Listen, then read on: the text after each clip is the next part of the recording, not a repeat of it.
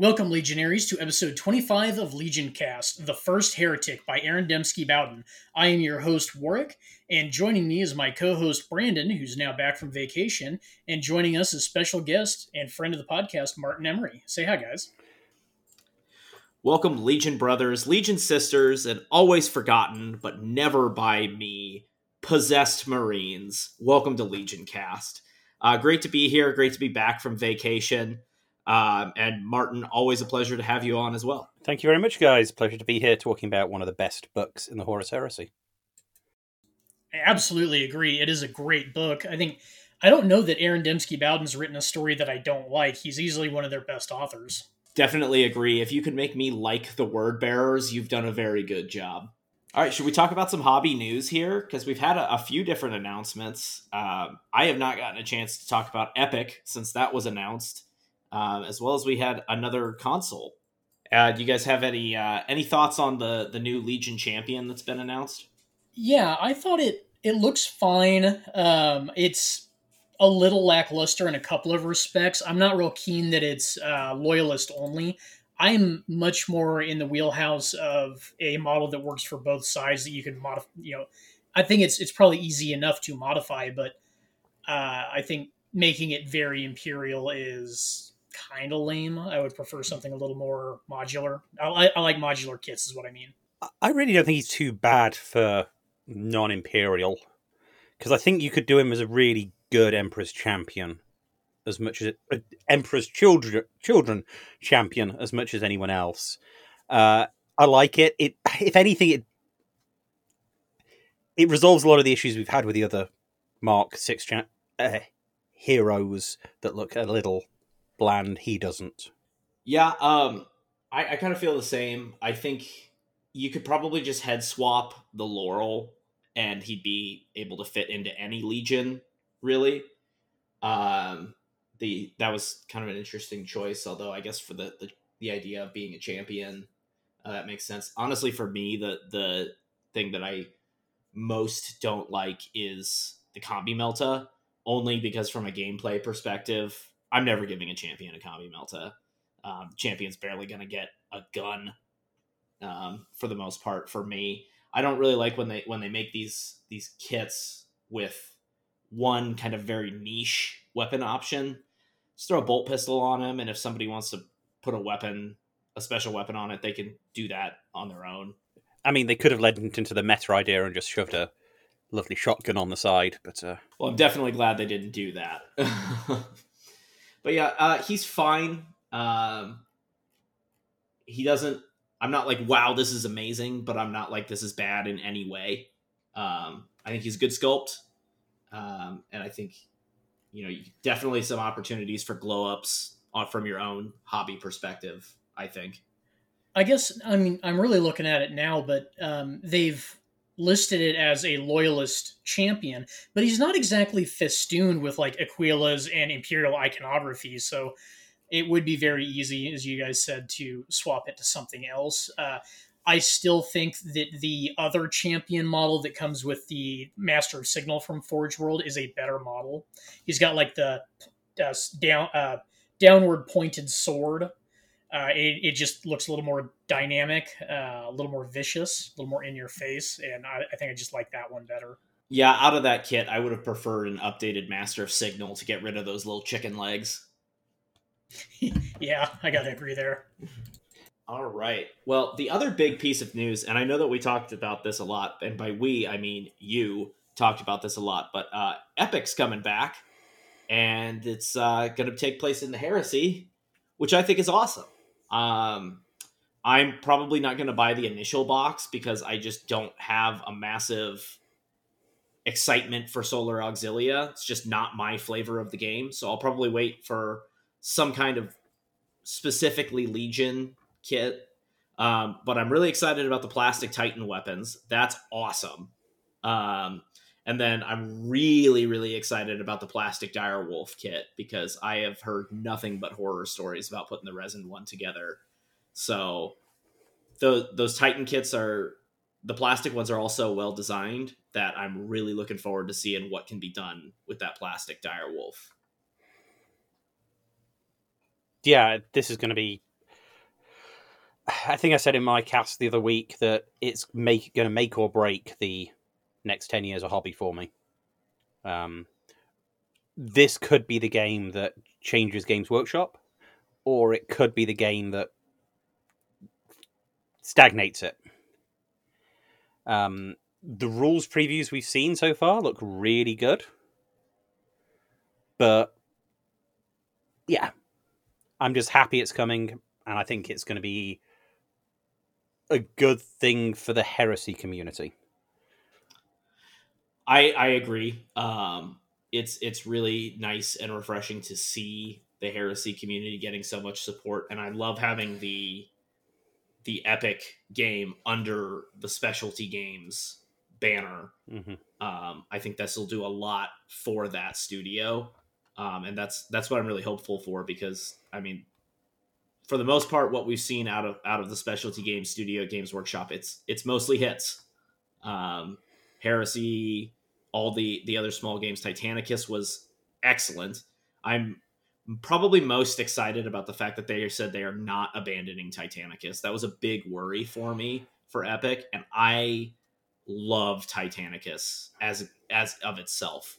So it's really great to see that they're not going to be abandoning that rule system because I think it's one of the best they've ever done. So one thing that I really like about the whole edition is that it's going to give at least the model line for Aeronautica Imperialis and Titanicus a second wind.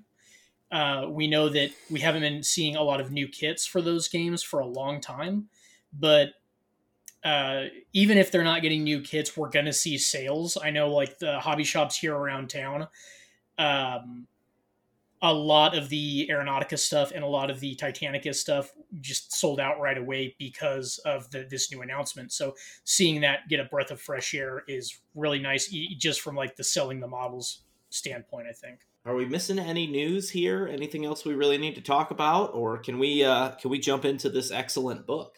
It's a bit of a. Uh, do we want to talk about what's on our hobby tables? Yes, we should. You gonna kick that off? Well, I can kick it off because it's very easy for me. There's nothing on my hobby table right now.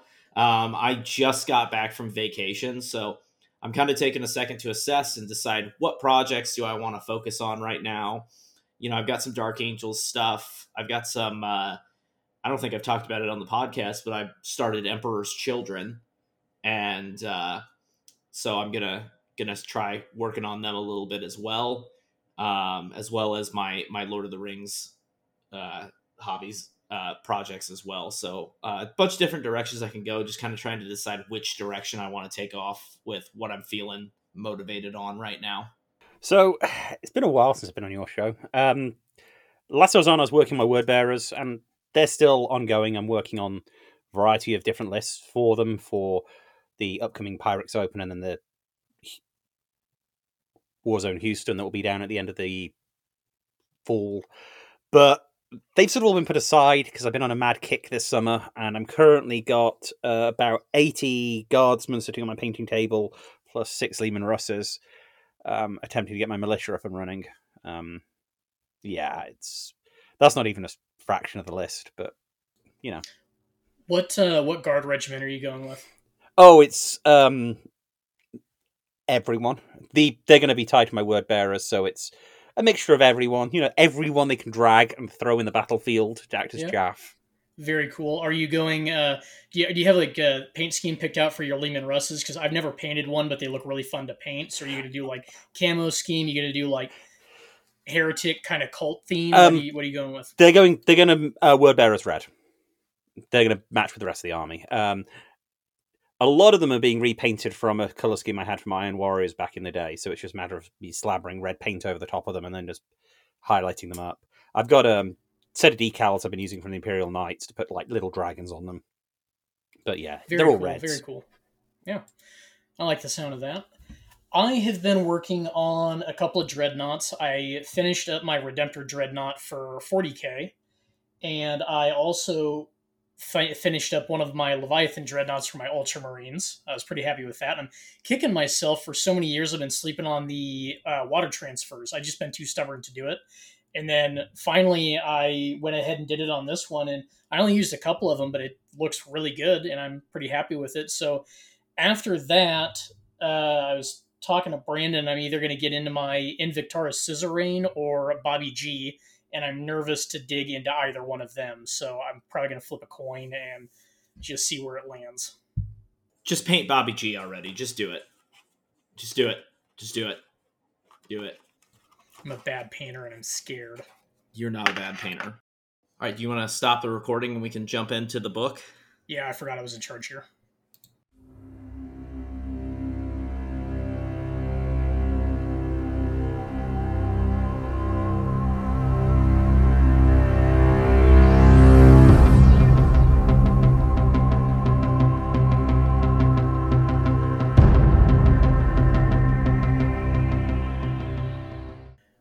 Welcome back, everyone. We're going to be talking about The First Heretic by Aaron Dembski Bowden, a pretty good author and pretty good story.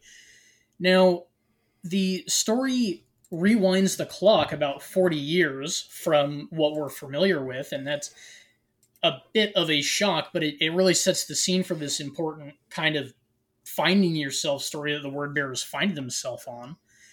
And we start off on a planet called uh, Core, right? Or uh, why am I blanking on this now? Uh, Khur, sorry. We're starting off on a planet Khur, where the this converted populace that the word bearers have brought into compliance, and it's a very different scene from what we're used to because in the past we've seen all these brutal compliance campaigns of these foreign civilizations getting hammered into this imperial mold but the word bearers have a very different approach to that and maybe martin can enlighten us in, as to how they go about their compliance campaigns because it's very different from what we're used to. Well yeah i mean the world we're introduced to if this is your first horus heresy book and you've only read 40k novels seems the perfect imperial world. Um, there is a lot of people wandering around being very loyal to the emperor and the imperium with some big religious overtones. Um, a big planet wide cult worshipping the Emperor, which, you know, isn't supposed to be a thing, but, you know, feels really normal for people in the 41st millennium. Um, right. So 40k, this is just business as usual. It's it's a paradise. In fact, it's a great place to live. Yeah. Um, this is what the word bearers do. They make perfect planets. This is the city we're introduced to is their perfect city. Well, that's where I come into play because the Emperor has commanded that my loyal Ultramarines it basically quarantine this planet. They tell all of these citizens to evacuate their cities, and they've got like seven days. And at the dawn of the seventh day, they can make a single distress call, and then the Ultramarines are going to flatten all of their cities from orbit. And the reason the Emperor has commanded this to be done is because these are these citizens are faithful in a religious sense, which in the 31st millennia is a big no-no because the Imperium of Man is is distributing this imperial truth, this secular belief that there are no gods, there is no religion. You know, mankind will only advance itself if it throws off these archaic shackles. And so the emperor, instead of just talking to his son, decides to make a grandiose show of the whole thing. One thing I found really interesting in this scene as well is that the Ultramarines don't tell the people, hey, this is why you're in trouble. This is what happened here. This is the problem. They just show up, they say, get out of the city, and then level it. No explanations whatsoever, which I thought was an interesting choice because you know this planet is loyal, just allegedly misguided. Um, well, I think that jumping forward a little bit, but not too far, we'll stay in this part one section. Um, when we finally see Guilliman appear, and he's asked talk about the world, he refers to the world as non-compliant. So as far as he's concerned, as far as the of the, Ultramarines are concerned, these people are non-compliant, and they will fire on people who disagree with them. Like in the opening chapters of the book, the Ultramarines, the riot starts because they're clearing people out of their homes, and they just bolt gun a pile of civilians to death. This is a non-compliant world, and they're treating it like a non-compliant world, but a non-compliant world without a military. Yeah, it's um, it's just very interesting. It's very stark to me. You know, we get this idea the, the Great Crusade is supposed to be reuniting all of these worlds into the Imperial fold. And so, even if from Guilliman's view it's a non compliant world, they don't even show up and say, hey, you should rejoice. We've brought to you the Imperial truth, and we're going to bring you into the fold properly. It's immediately, you're all crap. And if you don't listen to us without hesitation, we're going to shoot you which is not outside of the mold of a regular compliance. It's just very interesting how, you know, it's the Great Crusade is spun to be this idea, and it's not even remotely executed that way, which is yeah. a theme we've seen across many of the books. One of the interesting things I think to defend the Ultramarines, which I don't like doing, obviously, but uh, um, is that we don't actually see any negotiation with anyone of any import. Our only point of view through the entirety of this mess is a young girl. She is no one of importance, no one in authority. She holds a kind of ad hoc position where she's not even a part of society as a whole. So we don't know what communications through correct channels the Ultramarines have done. The Ultramarines may have shown up and been like, hey, yeah, I think there is uh, in that scene with Cyrene, there is a just a tiny bit of hesitancy on behalf of the Ultramarines because she calls out this, you know, uh, kind of line legionary, and I think she calls him like a, a false angel or something like that. And this Ultramarine says, "Look at me! I'm wearing the Imperial colors. I I am here uh, by the Emperor's command. Vacate the city, or you'll be fired upon." Basically, and up until that point, we hadn't seen any of this. The Ultramarines hadn't been saying anything beyond "get out of the city," and it's not until Cyrene says, "You know, why are you doing this? We're loyal."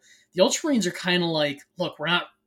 At least this legionary, anyway, is more or less like, "Look, this isn't exactly what we had in mind either, but these are our orders. We are here because the Emperor told us to." Yeah, and, and just to I wanted that particular scene with that Ultramarine is one of the like I, I want to see some artwork of it because it's beautiful in my mind. Cyrene is standing on a balcony over this giant imperial city, and the Ultramarine is talking to her from a land speeder. Right, a Proteus land speeder. So he's up front on this little chair. It is really gothic when you put your mind into it. And like now, my brain is in always going to be thinking about these little Proteus land speeders really being police vehicles. Right, they're, they're for crowd control, zooming around doing little bits of work. Especially you know it especially gets vivid in your mind when he swings the heavy bolter at her face. And you know it talks about how the barrel is the size of her head. Um, i agree it's a very vivid scene. So it comes to a you know the the morning of the seventh day the imperial citizens of the world send out their single distress call and they send it to you know the people that brought their world to compliance those that they trust the word bearers. And every single ship legionary and servitor connected to the word bearers in any way show up to this planet.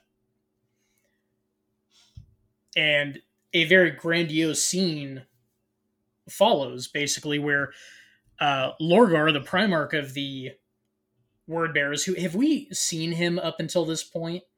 I don't recall. He might have had a brief cameo somewhere earlier in the books but lorgar is the spitting image of the emperor. He is this shining golden figure and he gets on the the vox because when the word bearers get into the system they see all these ultramarine ships and they say what are you doing and the ultramarines are you know basically holding a smoking gun to this planet and so Lorgar's outraged at this and how could he not be this is a world that he conquered you know it's like busting into your brother's room and breaking all his stuff.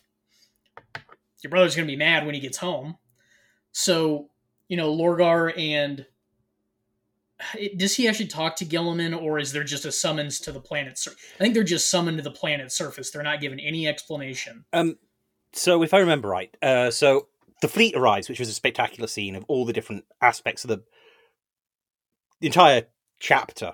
Not only in the chapter, the entire legion showing up. So it's talking about all the different ships, and you get this through a point of view character in the chapter of the um, serrated sun, who will be our point of view chap- characters for majority of this book from that point on. Um, but they're listening to a speech from Logar about trying to find out what happened, and then that, that speech is interrupted by Guilliman telling them to get down to the surface, and that everyone has to be down there. Yeah, and it's it's really interesting when they arrive. You know, they're the word bearers are just irate at what they're seeing, um, and eventually they all get gathered together, and it talks about how there's a hundred thousand word bearers facing down 100 ultramarines so just a little bit of mismatch of odds. But these Ultramarines and uh, Guilliman are completely undaunted. And Malcador shows up. And we get into kind of this admonishment of Lorgar. And I think there's a lot we can talk about here about how this is conducted because I find it very interesting.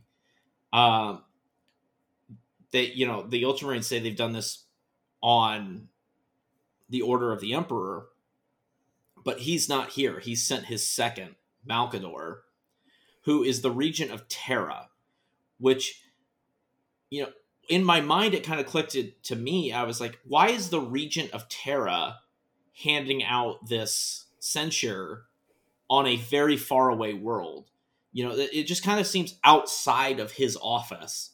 And I'm not gonna lie, since I had not read this book before, I was like, where the heck is the Emperor? Like this, he should be the one doing this. Well, before we get to that point, um, I think if you've been reading the series, it makes sense why Malcador was there because obviously the last book in Nemesis, we get that lovely reveal that Malcador is the head of the assassins. Like he is someone really important.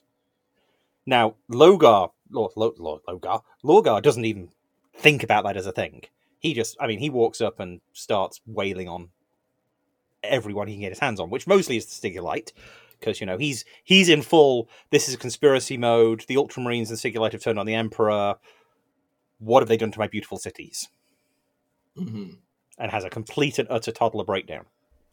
Yeah, and there, there's no doubt, you know, here that Malcador is an incredibly important figure. It's just a question of office and who's the appropriate person to be handing out things like this. So it's weird being an ultramarine, but I know how Lorgar feels. I'm going to let you guys in, in on some inside baseball here. I'm the youngest of five children. And if you're the youngest, the worst thing, well, hold on, no. If you're an older sibling, the worst thing you can do to your little brother if they're throwing a fit is accuse them of throwing a tantrum. And that's exactly what Guilliman does to Lorgar. Lorgar hits Malcador, Lorgar hits Guilliman in the chest plate with his big Crozius and cracks Guilliman's breastplate, knocks him to the ground. And all Guilliman does when he gets up is brush himself off and say, Are you done being a petulant child? That is the fastest way to break your little brother's spirit. And I hope Maniple doesn't listen to this. Yeah, I mean, it's. I am not a huge fan of the Primarch of the Word Bearers, Aurelian. Logar. I don't. He he has some problems, and they are in display at that moment. This is the moment when most of the other Primarchs who I would consider higher on my tier ranking of smart would be going, "Oh, something feels really wrong." But he's so caught up in this like personal drive to prove that he is something special, that he is the chosen one, that he is foreseeing some chosen power, uh, destiny. That, yeah. Well, he acts very within his character that we get to learn more about throughout the book. Uh, you know, jumping ahead a little bit, he talks about how he sees himself as the only one of his brothers, except for maybe Magnus, who is not a warrior. Um, and so, you know, I knowing his character at the end of the book, now how I do, his behavior at the beginning of the book feels very within character for him. So, something that Manipul and I touched on in the Fulgrim books is talking about how it's an often overlooked fact that these characters are superhuman in every way. They're not just bigger, taller, faster, stronger. They have superhuman emotions that we're dealing with. And Lorgar, Brandon just said it, you know, he's he was one of the probably one of the only primers that didn't want to be a warrior because he has a, a, a much more human element to his character. And the fact that he kind of throws a tantrum, he doesn't want doesn't necessarily want all this bloodshed, but you know, he's willing to throw a punch. It's it's very uh, within character, you know. So before we go any further, because this is actually a good time to mention them, um, while everyone's gathering, all the Word Bearers gathering. Our point of view character, Argel Tal, who is our primary hero, um, is talking about the other people around Lorgar. And it's mentioned that with Lorgar and his sort of coterie of close companions is a guy called Carl, Fer- Kor Phaeron, who is actually like Logar's stepdad, foster dad, the guy who raised Logar when he found him in the pod. He raised them from infant, and he's followed Logar to the stars, and he's the high priest of the word bearers. And he is continually reminding his son of who he is. And alongside him is our other friend from previous books, Erebus, who is also there to advise the Primarch. So you've got this character who doesn't believe that he is a warrior, being advised by some very shady people. I've got a lot more to say about Erebus, but we'll come back to that later. Uh, I was going to say shady is the understatement of the year when we're talking about Erebus and Kor Phaeron, both of them. so yeah, uh, the a lot of the interactions we get between Erebus and Kor Phaeron, I'm sure we'll come back to it. They're master manipulators, not just when they're talking to Horus or any of the other characters, but they're very manipulative of Lorgar himself, and it's just crazy to see it firsthand. Mm-hmm. Yeah. Um, should we talk about uh, what happens next with uh, a certain arrival? Yes. Um, because there's a big flash of blinding light and a crack of teleportation.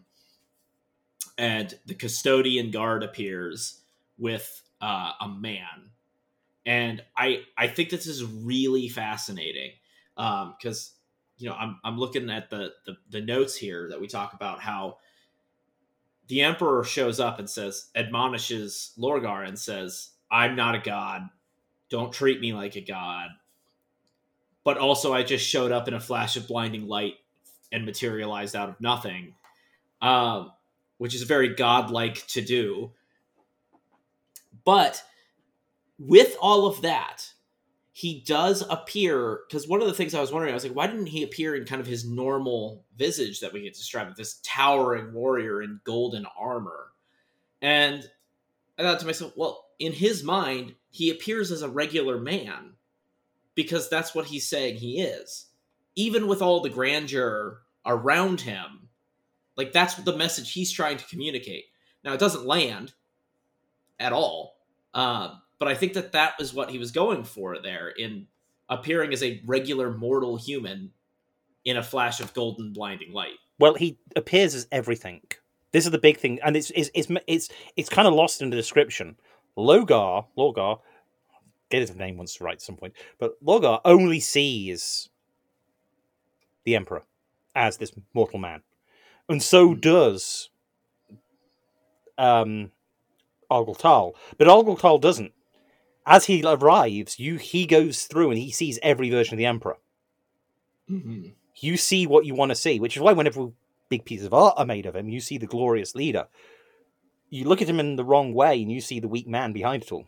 Maybe behind it all, maybe it's just one aspect of it. And that's really driven home that it, you know, depends where on the face you look, you see a different thing. So it's a very, very, very, very big contrast between the last story that Martin talked with us about was Mechanicum. When the Emperor shows up in that book, he shows up on Mars when it's raining, which it's never supposed to rain on Mars, and he's kind of coalescing this whole um, foretelling of the coming of the Omnissiah. And when the Emperor shows up, he's like, "Yeah, I'm the Omnissiah. I am the Machine God." But in he shows up, you know, talking to Lorgar, and he's like, "Look, I'm not a god." Well, and that's an interesting point as well because he displays himself to the Mechanicum as a god. It talks about a little bit later when when Lorgar's talking to Magnus when he returns to Colchis. Lorgar says, "I greeted him and said, "You are a god," and he said, "Yep, sure, let's go." So, and he was like, "For a hundred years, it was fine, and now he's got a problem Well, with it." This is this becomes the question of what was the Emperor's response? Because how much did the Emperor go no, and at the same time, his ill-advised, ill-advisory go, he really doesn't mean it. Mm-hmm. How many fake words were put in his head to make him think, no, the Emperor's cool with it? When he says this, he really means this. Yeah. Because the Emperor never speaks clearly until obviously this point when he's like, I've had enough. It's time for me to be clear. So I think it's really curious that this is the scene that we get, and the Emperor just doesn't sit Lorgar down and have a conversation with him. Because if you're a parent, realistically, that's probably the best way to handle a situation with your kid is to just talk to them. I mean, kind of how my dad handled me growing up, and it worked out okay, I think.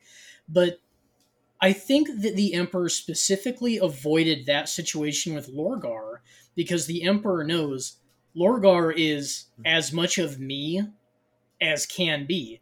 And so the Emperor knows Lorgar is just as persuasive as the Emperor himself can be.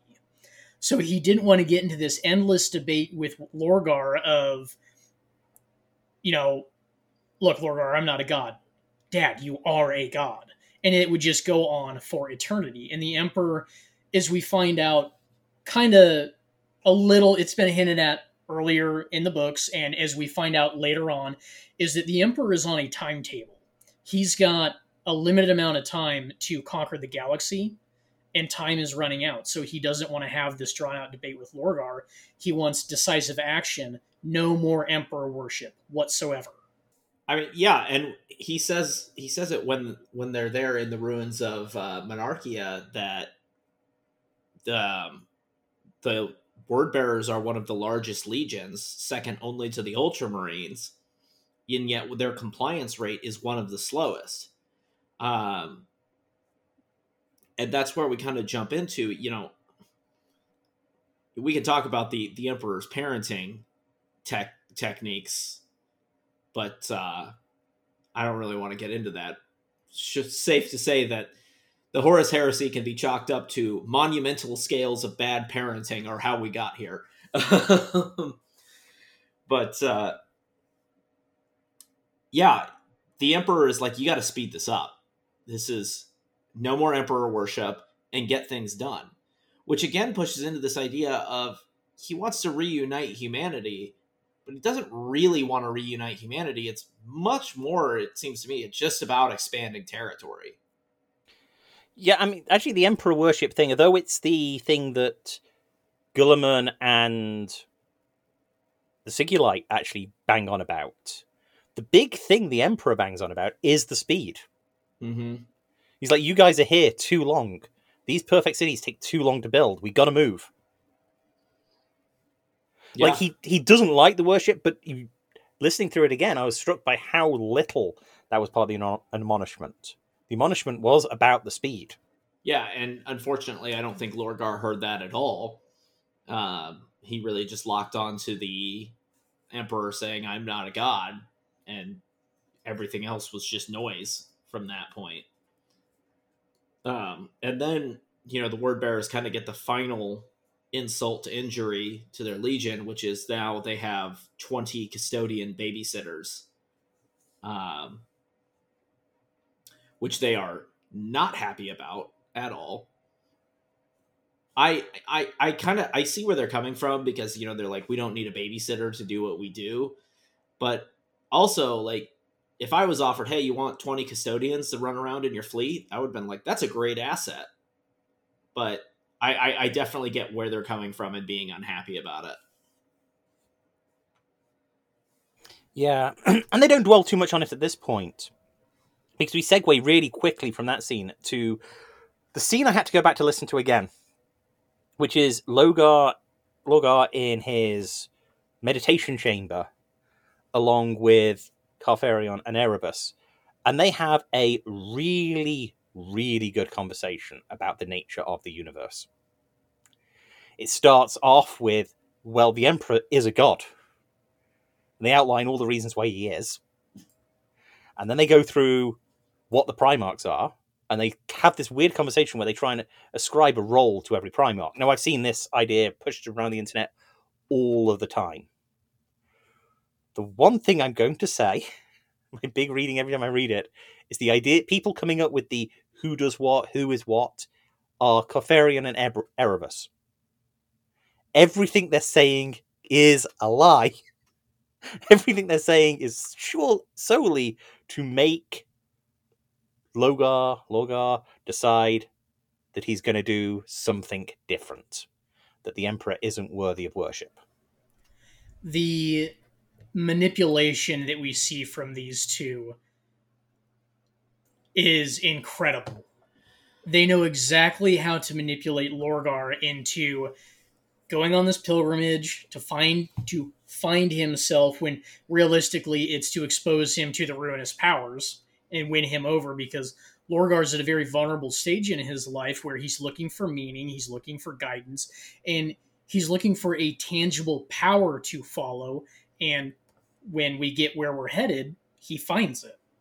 I do want to push back on this idea a bit that everything they say in, in that scene in particular is a lie because I, I don't think it's a lie. It's more of a twisting of the truth.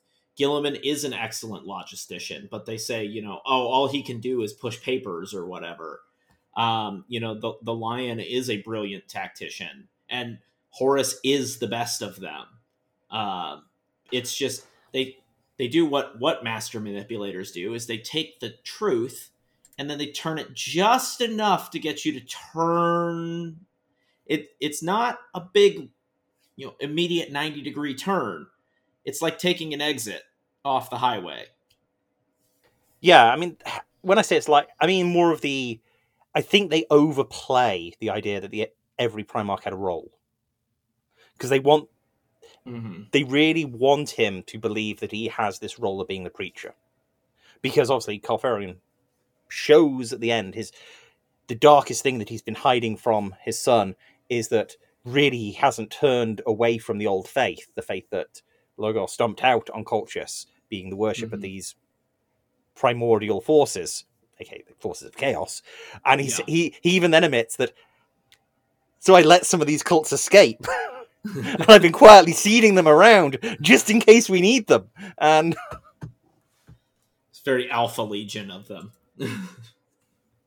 yeah, And it's just the the absolute scumbag move of a narcissist to leave yourself an out, basically. So yeah, they had this big compliance campaign on Colchis of well, not compliance campaign, but it was a it was a holy war basically to stomp out these other beliefs. But Kor Phaeron was like, maybe we should leave some of these over here just in case. Well, you see, this is where I can put on my tinfoil hat and start conspiracy theorying up.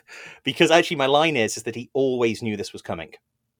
The one character also in the room who doesn't really say much other than toady up is Erebus. And Erebus, more I've read into Heresy, I'm quite a ways ahead. I'm not going to try and drop too many spoilers. But he makes less and less sense more that's written about him. And I can't help but feel that Erebus and Kor Phaeron were playing chaos from the start. I can absolutely believe that. I'm, I'm not even ruling out the fact that Erebus is really a space marine, but not a demon in disguise. It would make a lot of sense. you know um yeah i agree to an extent um it does talk about like Argel Tal says in a conversation during the book that you know Erebus will just follow power. Um, so he will kind of look of who he perceives to be the biggest biggest game in town and try and jump on that boat. Um, so you know maybe it is, and I I don't know, but maybe maybe he did was like Kor Phaeron really does have the right idea here, so I'm gonna I'm gonna jump over here. It definitely seems like Kor Phaeron is much more the mastermind of this whole thing, where and Erebus is very good at what he does, which is manipulating people, but he's not the original progenitor of this idea. And definitely in this moment, straight after the destruction of Monarchia, he has feels like he's lost his father. He's lost the emperor, and this other man who's always been there as his father steps forward and goes, "Here, son, here's the path." And he latches firmly on. And that scene, that one scene, corrupts him. That scene does everything.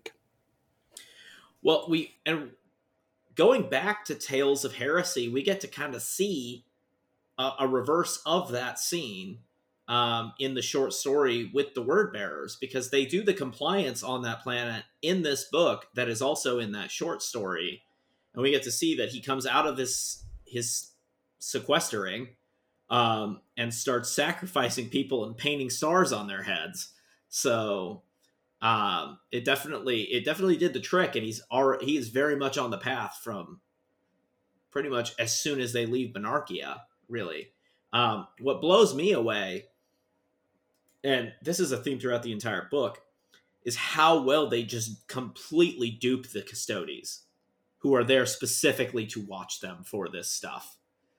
Um, it is quite honestly a bit of a masterwork that none of them gets an inkling before the reveal mm-hmm. at the end of the book as to how that was all done is horrifying. Well, it wasn't really how it was all done. It was one thing they employed in this grand deception, which we will. Right. It, there's a very horrific element to how it's done, but the kind of manipulation and the, you know, uh, Tal is like buddying up to Aquillon, the, the lead custodes, and it's all very manipulative and it's it, it all looks just really gross when you get the whole picture. Yeah. Um, I think this is this sequence. They go down to this other. They move to this other planet and they do a dark compliant or a compliance, and they do it efficiently and they do it well. And everyone's like, "Big thumbs up! This is how the uh, word bearers need to go." I don't think there's a huge amount to say about the battle. It's very Space Marine Bolter. Um, they fight some el- some humans who have some weird stuff. Yep. I think the the only addition we get with this compliance campaign is that they introduce Xi-Nu 73 and Incarnadine. And that you know this is the the compliance that we see in Scions of the Storm. That's the story from Tales of Heresy. And it's, you know, it's a standard compliance. We find out that these people are worshiping a great thunder god that is the spitting image of the emperor. Uh, but Lorgar says kill every person on this planet, and the the perspective in this book is basically just to introduce uh, Xi-Nu seventy three, Xi-Nu seventy three, and Incarnadine. Well, it also gives us something else very important here, which is that not only are the Custodes watching the word bearers, but the word bearers are watching the Custodes. And so, you know, it, it actually spends a lot of time with Argel Tal where he's just sitting there watching the uh, Custodes fight. And he makes a very interesting observation, which is that even though there's 20 of them all fighting together, they don't fight as a unit. They all fight as individuals, which speaks to the nature of their making. They are all individually handcrafted by the Emperor, so they don't have the co- cohesive brotherhood that the Astartes have. Yeah, and it does compare compare and contrast nicely through that b- battle because you'd get to see the different parts of the Serrated Sun doing what a Space Marine chapter does, which is call up the armored reserves. You've got the Outriders. One of the characters who become a name character rides around on a jet bike. And you get all the different combined arms of Space Marines doing the combined arms Space Marine gig, which is very. It's a very well presented battle. It's just not one I'd write home about as being the best in the series. It's actually a uh, one of my preferred battle scenes because of that. Um, it's not just oh look at this one guy being a one man unit running through crushing you know these unmodified humans or whatever. Uh, but it does show like you know they get they get pinned down their infantry gets pinned down so they bring in an armored reserve and then um, you know they need to you know they need to reinforce an area very quickly so they send the jet bikes over to do it. It it does function on that unit level. Um, the other thing that this does is after this compliance is complete and lorgar is wanting to speak to his legion kind of because he you know he's come out of this this sequestration and has a new path for them. And he said he says to the Custodes hey i'm going to talk to my legion. This is kind of a just us thing. And the Custodes are like no we're not leaving. And the entire legion basically bears down on them and is like yes you are leaving. And they say well this is a fight we can't win. So they they teleport out. Lorgar basically calls the Custodes leftover parts and afterbirth to their face.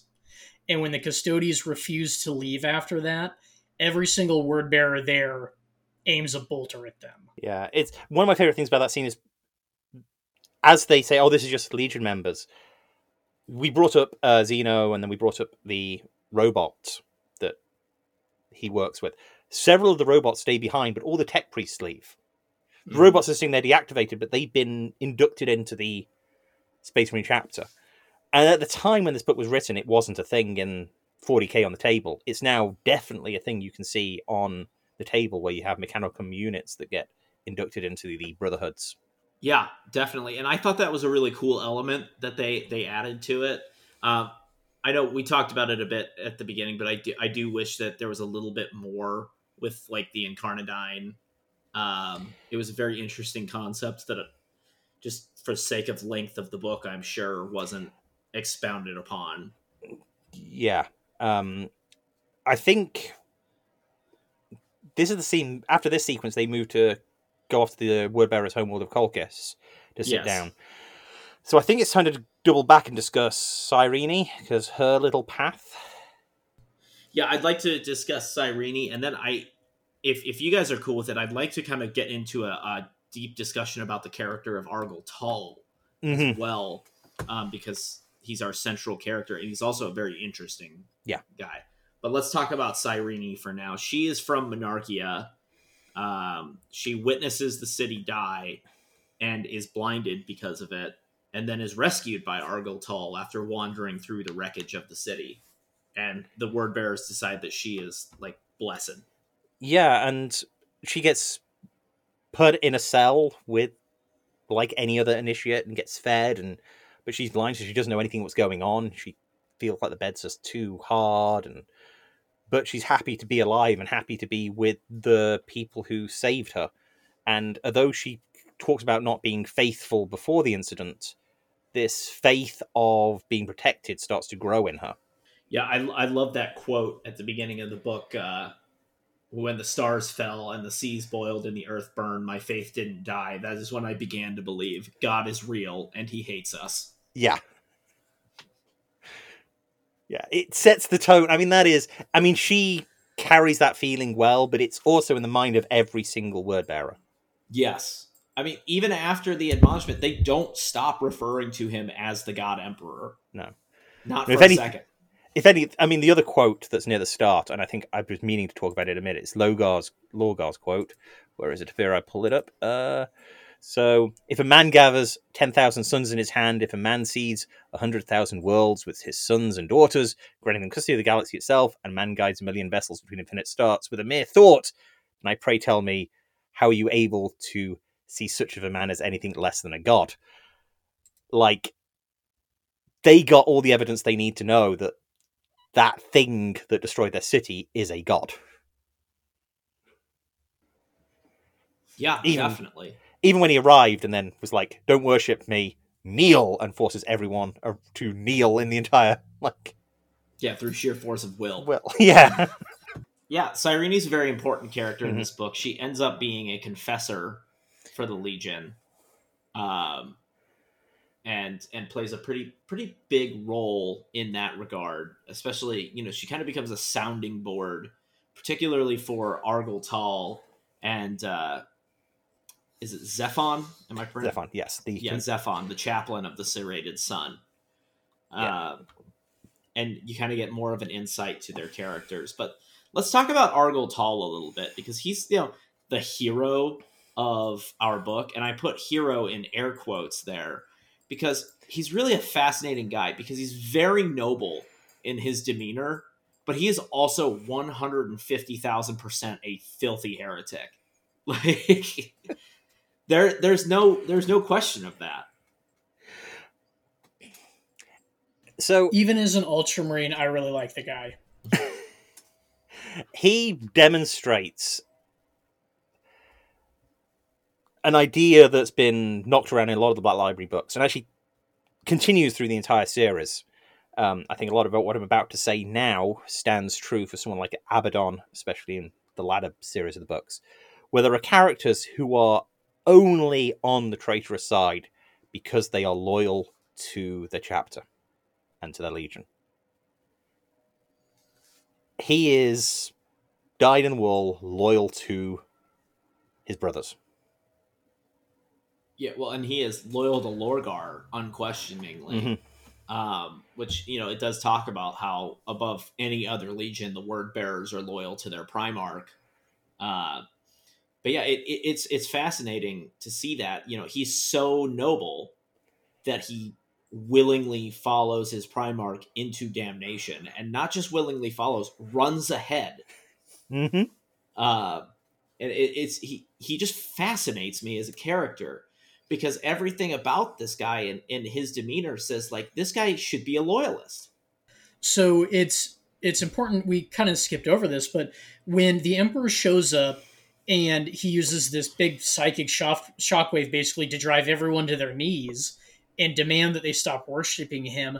Lorgar is distraught at this, and it's Argel Tal that helps him stand back up. Mm-hmm. And that's an ongoing theme that Lorgar can lean on Argel Tal. He's kind of his stone, basically, to, to lean on. And he's just an all around solid guy. And we see an even better, like, kind of brotherly perspective in the next uh, Word Bearers book, uh, Betrayer, where uh, Argel best friend is Kharn the Betrayer. So we we see a really interesting we see even more of this really interesting character development or uh, character element, I should say, as the books go on. Well, and it, it really makes you wonder with just because of the type of character that Argel Tal is, if he had been in the room instead of Erebus and Kor Phaeron, this would have gone a very different direction. No. I think so anyway. It, you know, it might have still ended up at the same place. I, I'm I'm going to because I think if you have to take Phaeron out of the room. Yeah. If because as you said, they are loyal. The only one who isn't loyal to Lorgar in the entire book is Kor Because he isn't a word bearer. right, true. he's actually a Demi Astartes. Yeah. And there's there's a little bit of animosity throughout the Legion that Kor Phaeron is referred to as the master of the faith or the keeper of the faith, mm-hmm. something like that. And the rest of the Astartes in the Legion kind of resent him that he is in such a senior role.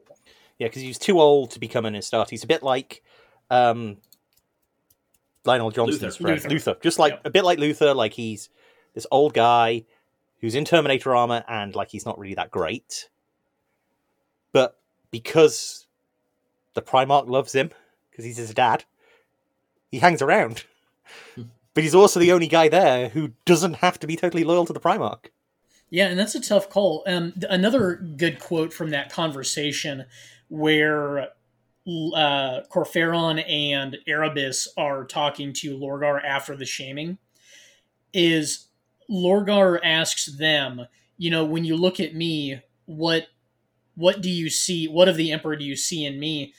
and they say something like um, it is it is your humanity and your uh, there was a, an element to him and the quote is grief beyond the capacity of a mortal mortal heart to contain.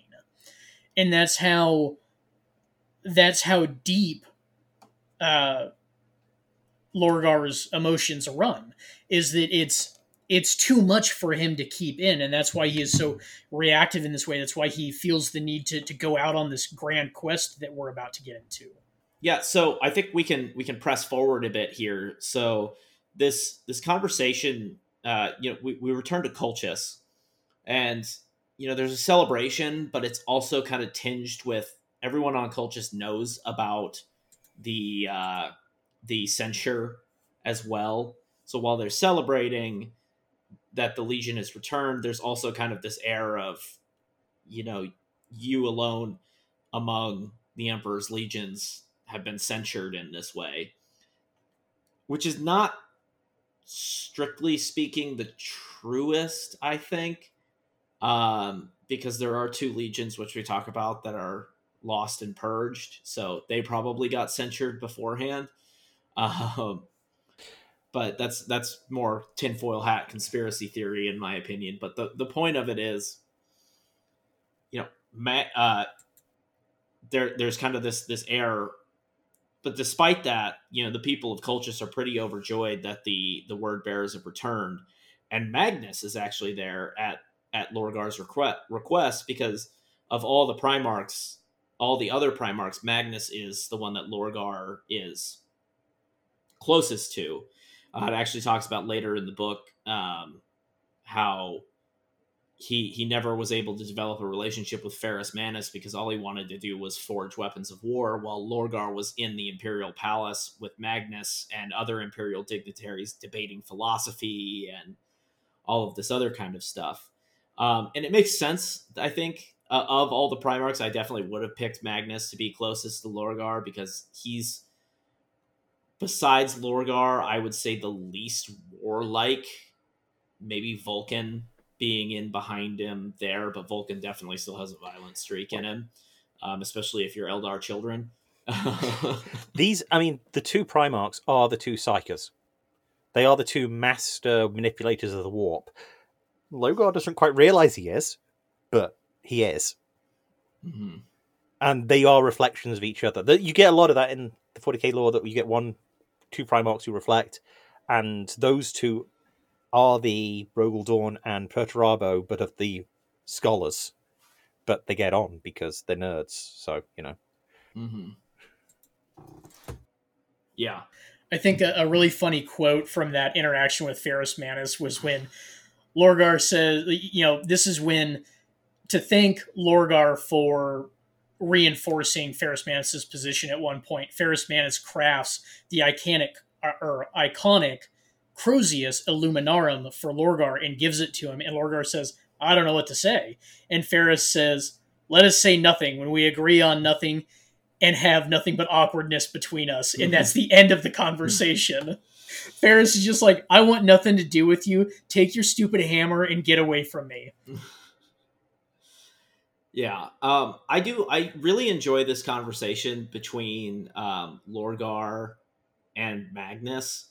Um, although I do think it does a bit of disservice to Magnus's character in a way, because um, Magnus is supremely arrogant. We know this, so there is nothing. There is no disservice that this book can do to Magnus that Magnus has not already done to himself.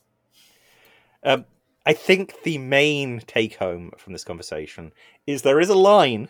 Magnus looks straight at the Aurelian and says, I do nothing wrong.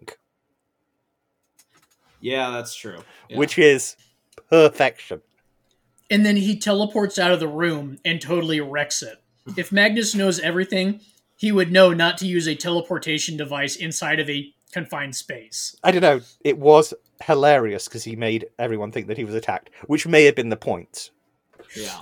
Yeah, it's it's a really fun scene. There's a lot going on there. I, I definitely like this scene, but it does paint the very arrogant picture of Magnus the Red. I love it. it definitely, yeah. Um, okay, yeah. I feel like I didn't read that as well as you guys did there, so I appreciate. That's why we have these panels.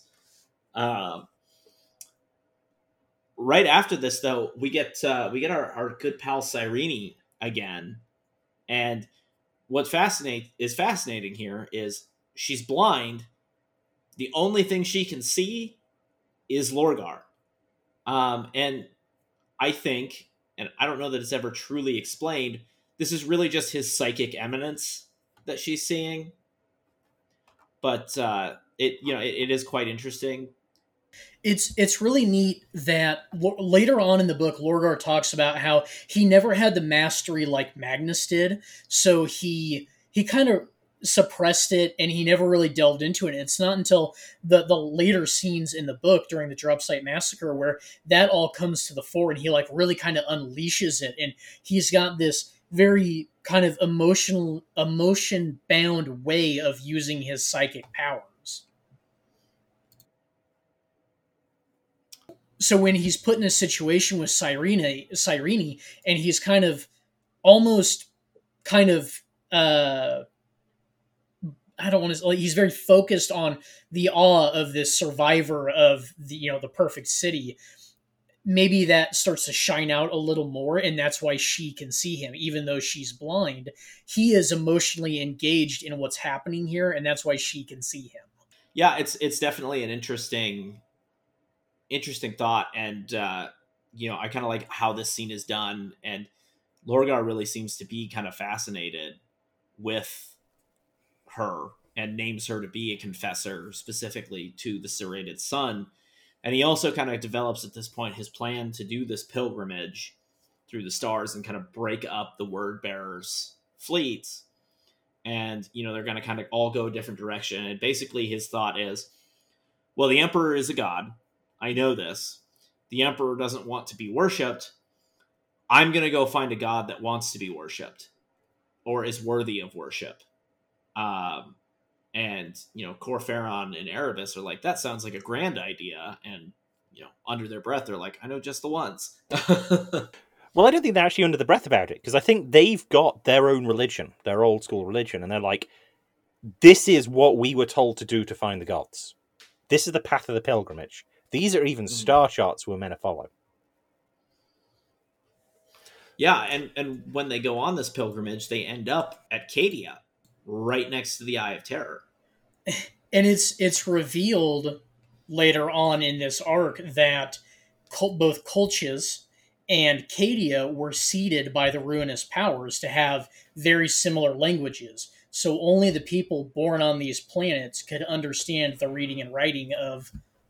Uh, yeah, it's it's all kind of woo woo. We get into the tin tinfoil uh, realms. Which an, another thing. Speaking of tin, in the early descriptors of Colchis, they talked about how at one point it was like a machine world or something like that. In the the orbit of this planet is this mass debris field.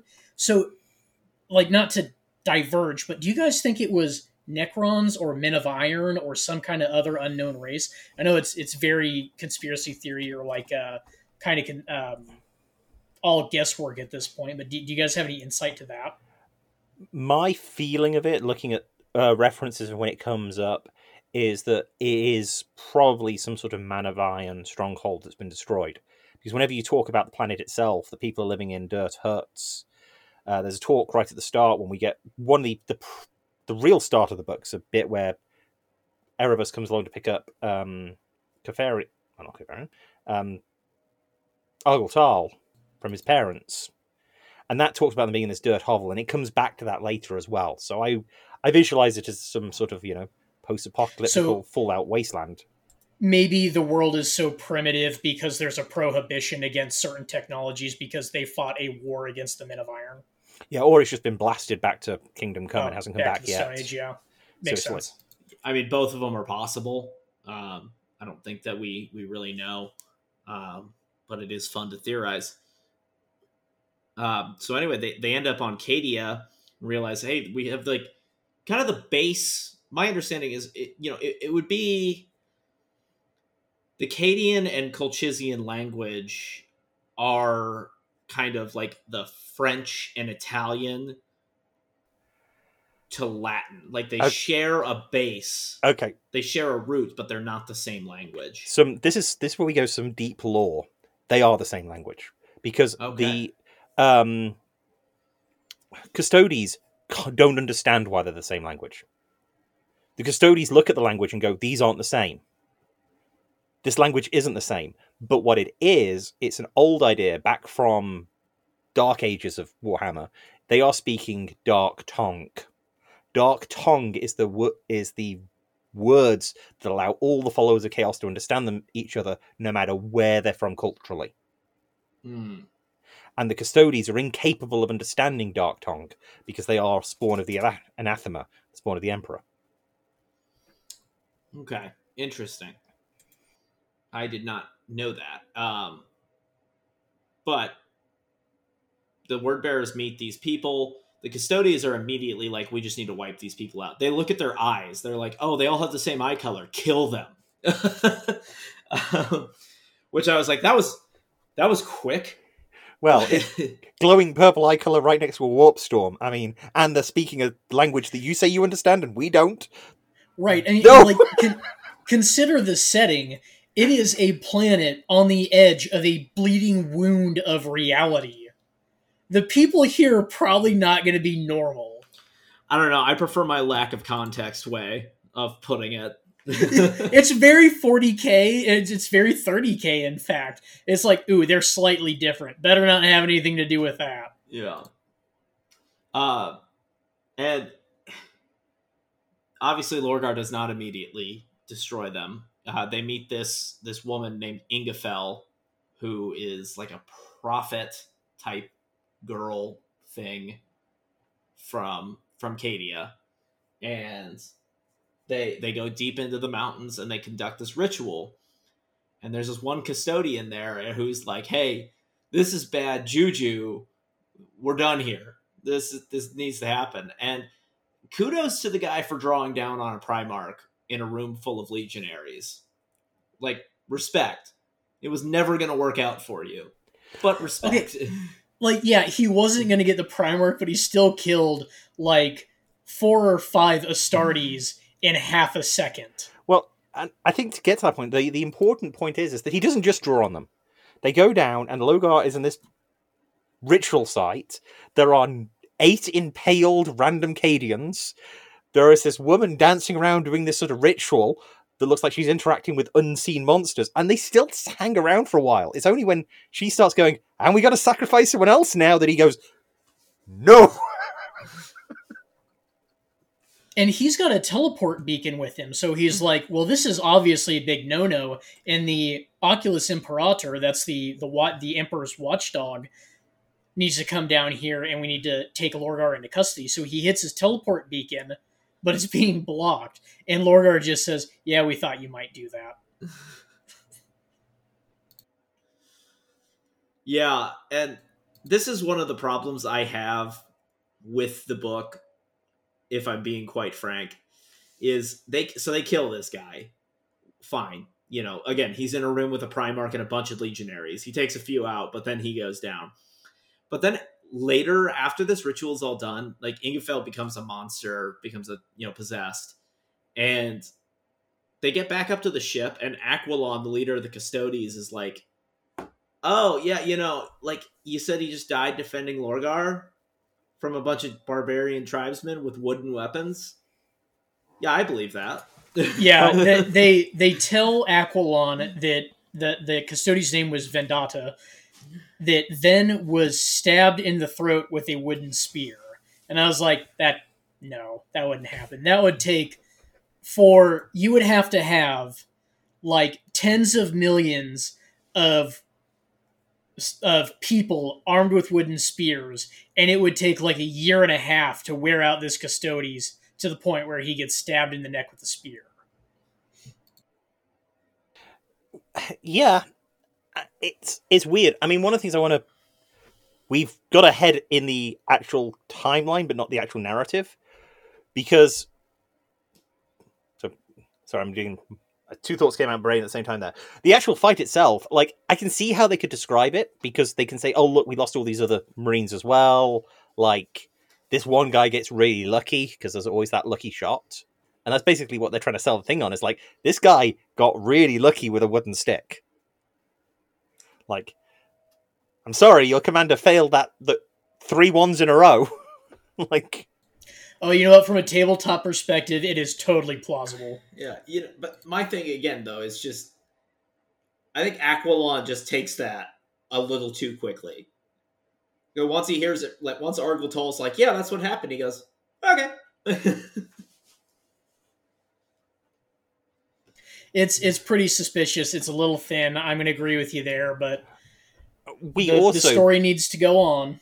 I, I presume that some sort of communique was launched and no comment was come back. So they were like, well, I guess we'll just stay here.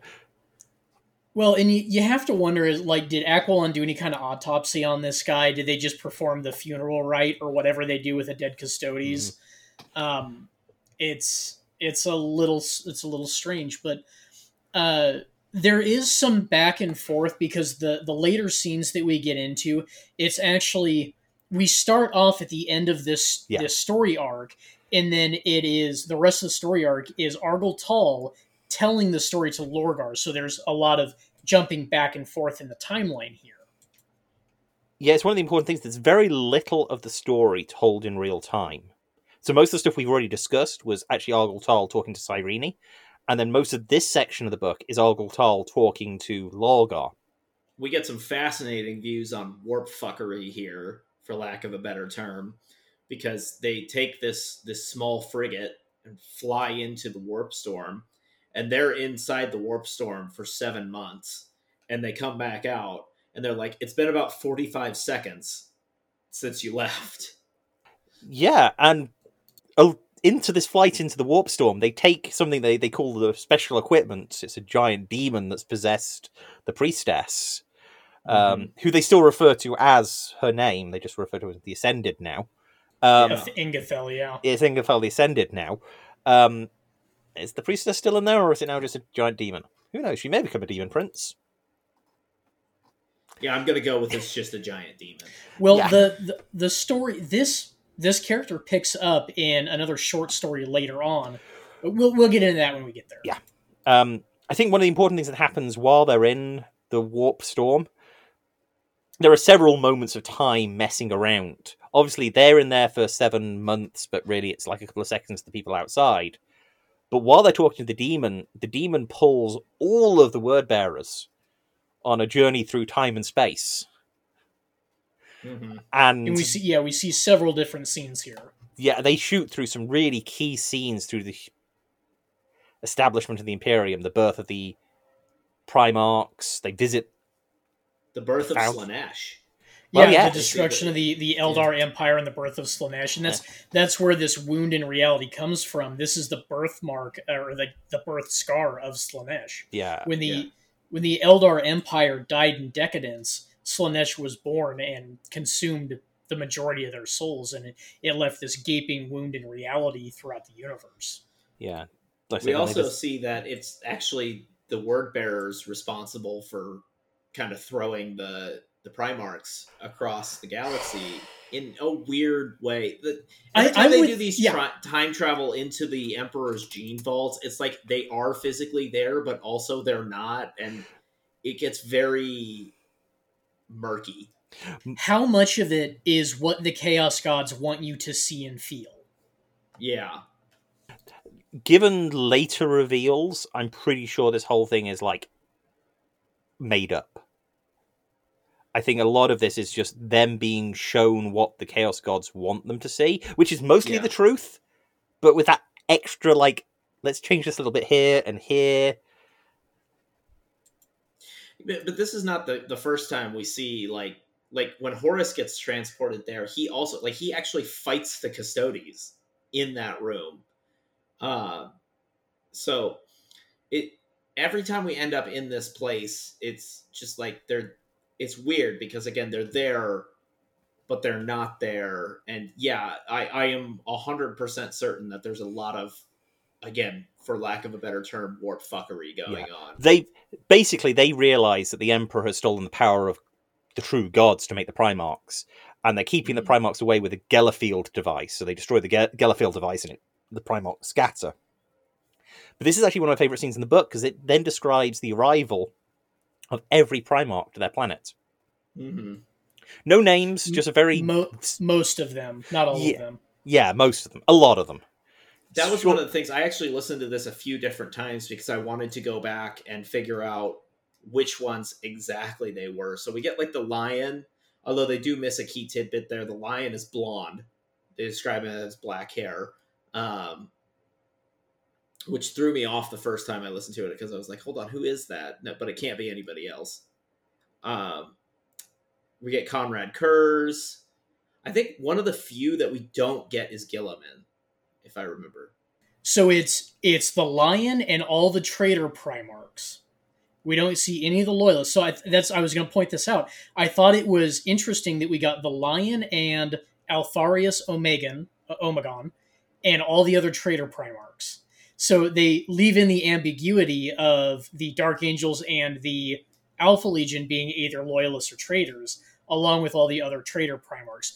The the one that I had the and this is why I think it's this is the chaos god showing the word bearers what they want to see is because this uh, the the one of fulgrim is not consistent with a fulgrim short story we get later on in the books. When fulgrim is found he is a baby. And th- he is um, found in the radiation wastes of his home planet by the a couple of people.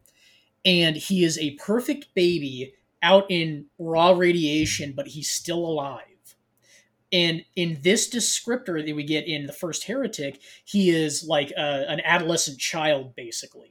But in the the I think the more canon story that we get later on, the more kind of Fulgrim centric story that we get, he is found as a baby, not as a small child. Yeah, they're not perfect uh, by any means. The Konrad Curze one is not how that's been described either, because like in the way I've always heard it described is like he actually gets driven under the crust of the earth and has to like claw his way out, and that doesn't happen here.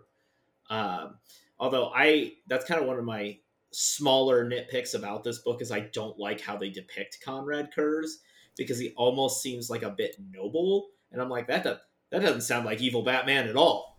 Yeah, no, I- and that's again that's why I think it's the Chaos God showing us what we want to see almost. Yeah. Yeah, I, it, I, I like I say, I enjoy the scene. hmm I do take the entire sequence with like a giant grain of salt. Sure. Yeah. Um, and then we get to the point where the demon is like, yeah, if you really want to get into things, why don't you drop the Geller field? Which should have been the party stopper right there. That is just a terrible idea.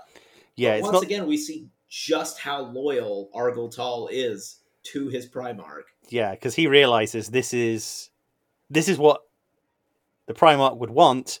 Let's get this party started, and they destroy the Geller field. They don't just turn it off; they destroy it. Well, yeah, I mean, they discuss the fact that like, there's no way the ship's captain is just going to turn off the Geller field, so they destroy it. And also, I, I do appreciate that Argel Tal definitely has a moment where he's like, "All right, we've we've reached a point of no return in doing this," and then because again, the loyalty to to Lorgar, he just he says, "Okay, we're at that point," and presses straight on. Um, and what happens is that Ingefell essentially just kills them all. So, you know that that went well. But they get better. They, I got better. Ingefell killed me. Yeah, but Better. they obviously as they come back to life, um, a Mhm. friend joins them, and Yeah. we we get that reference at this point that all of them feel like different, and as we cut, keep cutting to Car, uh, not Kor Phaeron, Argel Tal describing the events, he will go off on tangents about information he shouldn't know, like about the decadence of the Eldar, and like he'll just start, Mhm. and it's like he's like, I'm not sure where that knowledge came from. Yeah, and constantly as he's talking to Lorgar, Lorgar will be like, "Your facial expression is a snarl," or you know, your your voice sounds different, or things like that. Or he keeps saying, "We are Argel Tal." Um, Yeah, and they're all deeply because they were abandoned for seven months. They didn't have supplies, so the survivors ate those that died. and he's like, and he's continually talking about wanting to feed, feel the blood of Astartes again, like it tasted so good, um, Mhm. which is wonderfully creepy. interesting thing after you know he kind of gets out of this session with Lorgar, he goes uh, because he's actually become fairly good friends with Aquillon, uh, and they duel each other a lot. And he goes down there, and the first thing he does is he asks uh, Aquillon, "Hey, can I take your buddy's guardian spear and fight you with that?" And Aquillon says, uh, "No, you may not." Um, I did find this Custodes who took a vow of silence while he was with the word bearer fleets. He's actually my favorite one of them all.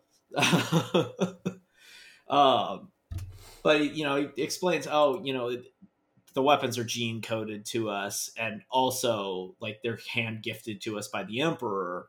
So, no, we're not gonna not gonna give that to you. But they they begin fight dueling, and Aquillon puts him down a few times, and then he starts to feel a bit better, and he starts putting Aquillon down. And they're like, "This isn't right. Like, you've never beat Aquillon before, but he is now." So they're like, "There's something very different going on." But still, the Custodes bury their heads in the sand and they're like, "It's all fine." Well, this is this is where they say everything's fine. We never actually really get a good point of view from the Custodes. And what happens next is that Lorgar decides that he's going to go on his own pilgrimage. He's going to go into the Warp Storm with the demon, do his own thing. Mm-hmm. But he's not going to tell the Custodes he's doing that. No, he tells them that he's going back to the main fleet. And the Custodes are like, well, we'll stay here. And I think part of it is that Aquillon, because he is the head honcho, is like, I'm going to stay here to keep an eye on what that guy's doing. Mm-hmm. I do not trust what Argel Tal's become, and I need to stay here.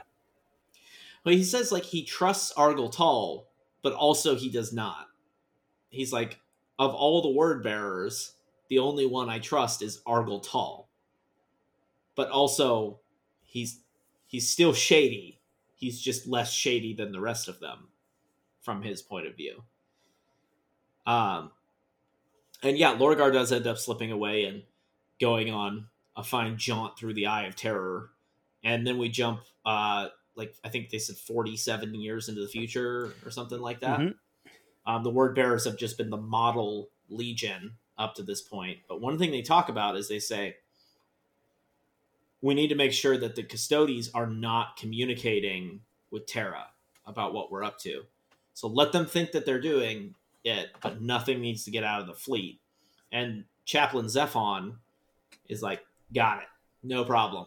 Take, I'll, I'll take care of it. And Chaplain Yeah. Desmond was also like, we can't just kill them. I'm under orders. They cannot die. We're going to keep them safe. We're going to run around. We're going to keep them isolated from the rest of the word bearers, and we're going to do our thing. Mm-hmm. And they do. Yeah. And that's what they do for the next almost 50 years until we jump forward pretty much to the point of uh, Isstvan is kind of where we are. Yeah, they. It's halfway through a compliance. They, they're in a compliance of this human civilization that's taken genetic material on. It's a really good little battle. Yeah. Um, it's again all about the combined arms and the spear tip strike that Space Marines excel in, and then things start going sideways. we should probably step back a bit um, just for a second here. Lorgar honors these guys. Uh, of, of all the, the serrated sun that came Mhm. out of the Eye of Terror, there were only 47 left. Yes, and he says you guys are to be honored you're going to be my right hand functionally um, and he names them the Gal Vorbak and at this point argel Tal also becomes the chapter master of the serrated sun they paint their armor crimson and they also get told that at the god's appointed hour their transformation will come and in this compliance that they're conducting they all start to feel hey this hour is getting getting close yeah, and the Gal Vorbak. I mean, very particularly are the forty-eight survivors from the trip. Mm-hmm. Um, it can be lost somewhere in heresy lore that the only actual Gal Vorbak, as it is, are the survivors. Yeah, and maybe after we get done, I after we get done discussing the general plot of the book, I'd love to deep dive more into what the Gal Vorbak are mm-hmm. as compared to other yeah. Marines who undergo similar things because they are truly unique. Mm-hmm. In I, I think all of Warhammer, you know, from 30k up through 40k, I don't think that anything like this happens really again. Um, so we can we can kind of dig into that a little bit at you know after we're done with the plot. Right. Um. Uh. So at this point, just before this compliance campaign, we're also introduced to a new character, and it's it's late in the book, but it's right where the other remembrancers show up in the timeline. So while this character shows up late, it does make sense timeline wise. We're introduced to Ishak Kadin, who is a photographer remembrancer who has been assigned to the Word Bearers fleet to remember the uh, Great Crusade or whatever. And my only problem with this character is is that he doesn't fulfill a role that another character could not already do. He's just brought on to take pictures and then he's set up to take evidence of betrayal back to Terra. And I think that you could have combined this character with Xi-Nu 73 because and this is just my my head canon or this is uh, I think uh, a more um, ice or a condensed way that these characters could have been handled.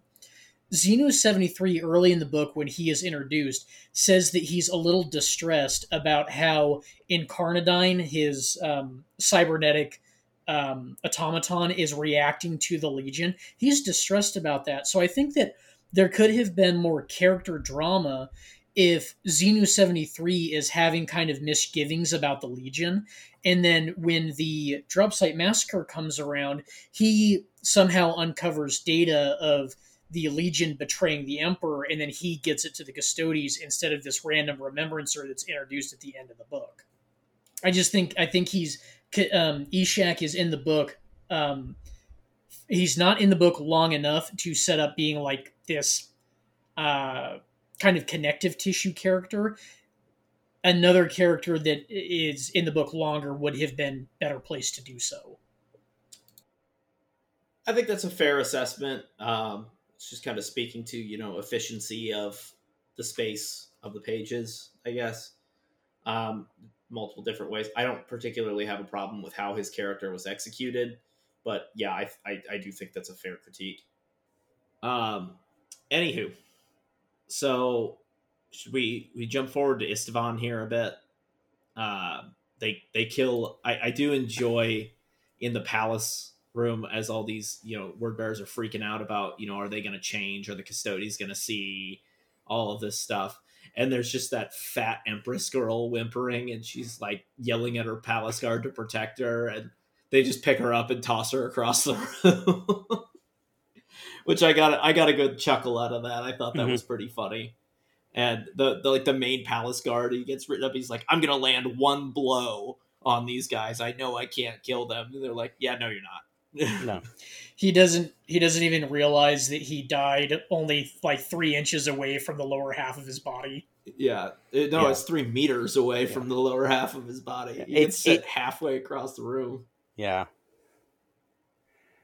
it's a solid scene. It's a solid, uh, but obviously the main take home is the fact that the Gal Vorbak awoke and became something different. Mm-hmm.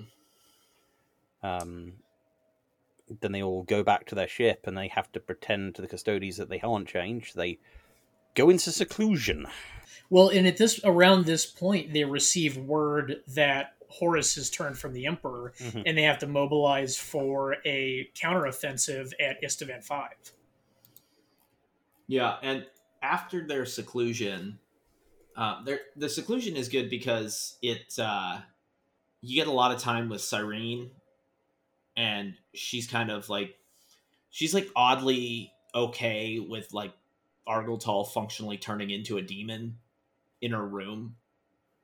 Um, she's very very sanguine about that. Um, but it's I think it's a good character moment there between the two of them, um, as that takes place and then kind of recedes, and Argel Tal is able to retake his his more human form. And then they come up with this plan of how they're going to attack Isstvan, and they go to the custodians and say, "Hey, we want you guys to be commanding some of the ships, um, you know, in case they get boarded." And on the backside of that, though, they're looking at the ships and saying, "You guys are going to get delayed, delayed in the warp, uh, so that we can go do our thing without the custodians being there." Yeah, I think there's um, a couple of really important scenes on this drive, to, sort of the, on the road to Isstvan. Part part of that is putting the custodians in check. The other part is Tal talking to the chaplain, Xaphen, and being like, "Hey, are we sure this is? Are, are we good?" And he's like, "Yeah, I'm just mm-hmm. back from the Iron Warriors. They're on board, and like, Erebus has been doing great." And he's, as the conversation goes, Tal's like, "This isn't the Aurelians' plan. This is Erebus's plan, right?" And it's like, well, I guess, but it doesn't matter. We're, doing it. Erebus has been doing a lot of the writing recently. It's all good. Erebus is a top class good bloke. Yeah, I, I enjoy the yeah. Erebus has been doing a lot of the writing lately, and it's fantastic stuff. Real great work.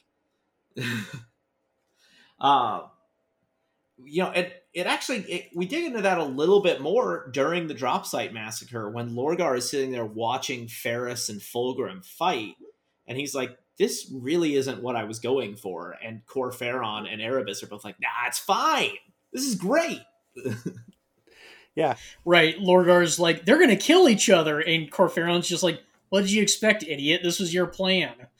Yeah, but it really wasn't his plan. No. It wasn't, as we've discussed, it wasn't his plan at all. Well, I think there's this, there's another moment, and I think we should loop back before they drop. On the road, we finally get to outside the Isstvan system.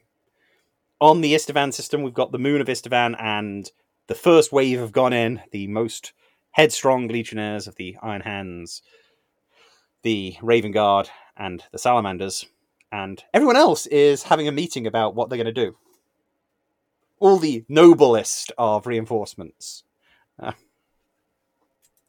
I yeah, I, I actually really enjoy this scene. Like Lorgar gets to proselytize a bit, and it he gives I mean what he's known for, which is a really good speech.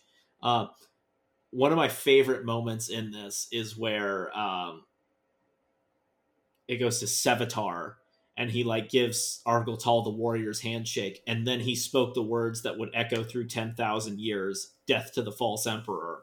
Like really, just well he, executed writing there. Yeah, it's a great scene because he says it once, and then in seconds, everybody is chanting it. Yeah, but it's by this point in like the Black Library history, ADB has written the Black the trilogy of books about the Night Lords.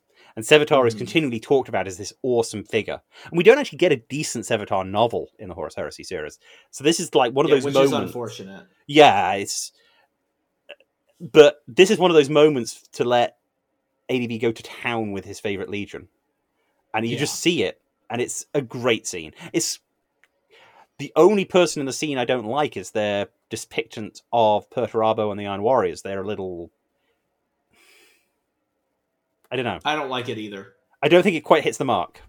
No. I do love the line, and it shows up in multiple books when one of the word bearers captains calls in the Iron Warriors, like, hey, you're shelling our position. And the Iron Warriors just radio back, we're all dying here today, brother. And he mm-hmm. laughs and hangs up the phone. That's very Iron Warriors, but no, I agree. On the ship, they they get a little too like jazzed up mm-hmm. about it, and I'm like, we're not killing any Imperial fists here. Nobody's getting excited. yeah, and but the you know it's, it's a great scene, and everyone gets to their side, and we get the death of the false emperor, and then we get the actual drop, and I, it's played out really well. Oh my god, it's amazing! It's so well done. Um, this is this is what I wanted from the drop site massacre out of Fulgrim. Mm-hmm. Obviously, it's told from the other side of the Urgall depression and done very well. But man, this is so good. The the scene where the word bearers are are holding at their position and the Raven Guard are walking back, and the Raven Guard captain is radioing Argel Tal saying like we're on our way back for a resupply and we're not going to steal all your glory you guys can get some of the action too just being like a, a total battle brother to Argel Tal. and Argel Tal has this kind of inner monologue like is this what we're doing is this why we're here he's looking me in the eye like I'm his battle brother. Yeah. And this Raven Guard's like, why isn't he saying anything back? And the Raven Guard, this captain radios Argel Tal, like, so what's your plan of attack? And before anything else can happen, Argel, Argel Tal says, all word bearers, open fire. No, And- that's not what he says first. What he says first is, "Brother, forgive me." All word bearers. Oh, shit, I open forgot about fire. Yeah, well, because there's a whole sequence while he's staring down the Raven Guard commander that he has the whole flashback to him being picked up as a space marine. He remembers his sisters giving him the wristband that he's still wearing, and like it is Mhm. that moment, like he is about to issue the order of the betrayal. No one else has done it yet on the front. Our sterling, it's- honorable commander is about to betray.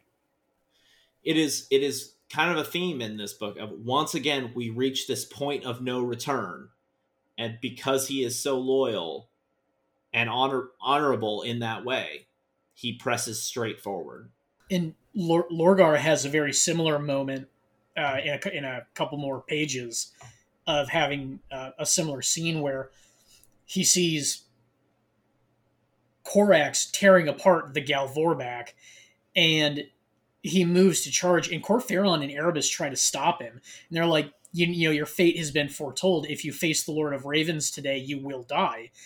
And Lorgar pulls away and says, My life is my own, and so is my death, and charges towards Corax, and they have their epic duel. Which is a totally rebellious thing. Like the theme, as we kept on seeing whenever we had the Aurelian logo on screen, that it's been, "Hey, I'm being told what to do by, by my stepdad." This is the moment that he's being crushed by the betrayal. He's realized what he's done. This wasn't his plan. I'm out. I'm done. yeah and uh, another interesting thing too of um, is uh, the the demon that is reached sim that is symbiotic with Argel Tal, uh, Ral, has said, you know, we're going to die under black wings. And We die in the shadow of great wings. yeah, and he sees Corax out there, and Ral says it again, and he says, All right, well, we're going forward anyway, and goes to engage uh, Corax. And yeah, Corax is just tearing through. This is actually a good one of the first good scenes I think we've ever had with with Corax. Um, funnily enough, Yeah, I mean, Uh, he has not had his time in the sun yet. it describes him being an absolute crazy murderer. And we don't get that. We don't even get that in his books. I mean, I'm not going to lie. This is the best depiction of Corax we've had in a while. Um, hmm Well, and it, it also lends to later post heresy Corax's favorite hobby, and we kind of get an understanding of exactly why that is his favorite hobby. potential. We'll see where they end up going. Yeah. hmm Yeah, I, I think that this scene here is a better Corax than we get later on in the in the series. Uh, I think uh, Aaron Dembski Bowden nails a lot of the characters in this book, so it's it's very well done. And Well, Uh, it, it kind of makes me think as well to um, the game and Horus Heresy 1.0, where you had pre Isstvan Corax and post Isstvan Corax, and how everybody was like, post Isstvan Corax is terrible. Well, this is pre Isstvan Corax, and he is an absolute blender. He's got all of his war gear. It talks about how he's like using his jump pack to stabilize himself when he's getting knocked around on the battlefield, and he's also got these metallic wings he's using to cut dudes in half. It's crazy. Yeah, but he's not It's- only stabilizing himself, but he's also turning and incinerating people with his jump pack as well. Yeah. No, it's it's it's definitely for a Warhammer book. The book is actually pretty light on battles, big long, uh, big fight scenes, and this is definitely that premier chapter long fight scene, and it's really nice. not for nothing no but i think that's what makes the book so good is that it's light on battles but when there are battles they all are executed very well i think that's a major praise that we can give this book Yeah, absolutely. Um, and then sort of it wraps up really quickly. yeah I mean, it's um, only a chapter, and then we're in the sort of oh, that's done. yeah and then the Custodes show up. The the Custodes show up. They're like, "There's no way that just the, our four ships happened to be the ones that were delayed." They're like, "There's something going on here."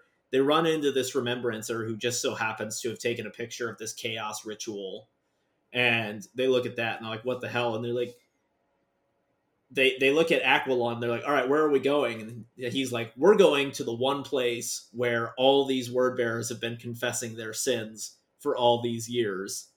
And they run up to Cyrene's room, now the Blessed Lady. She has been for a while, and they cut their way into her room and basically execute her, uh, but not before getting attacked by an automaton.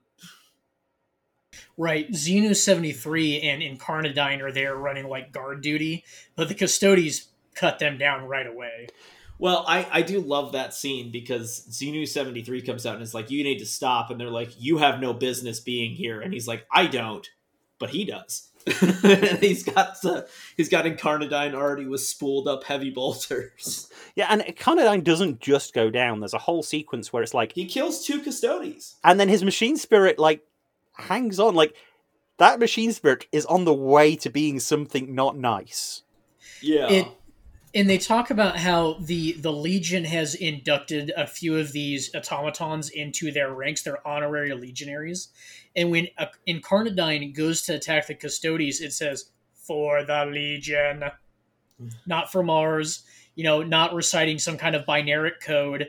It's swearing to the Legion. Well, so Argel Tal goes ahead and takes what's left of the Gal Vorbak which isn't much. I guess we should talk about Lorgar fighting Corax. He gets rescued by the Night Haunter, mm-hmm. um, which I thought was a good, good rescue.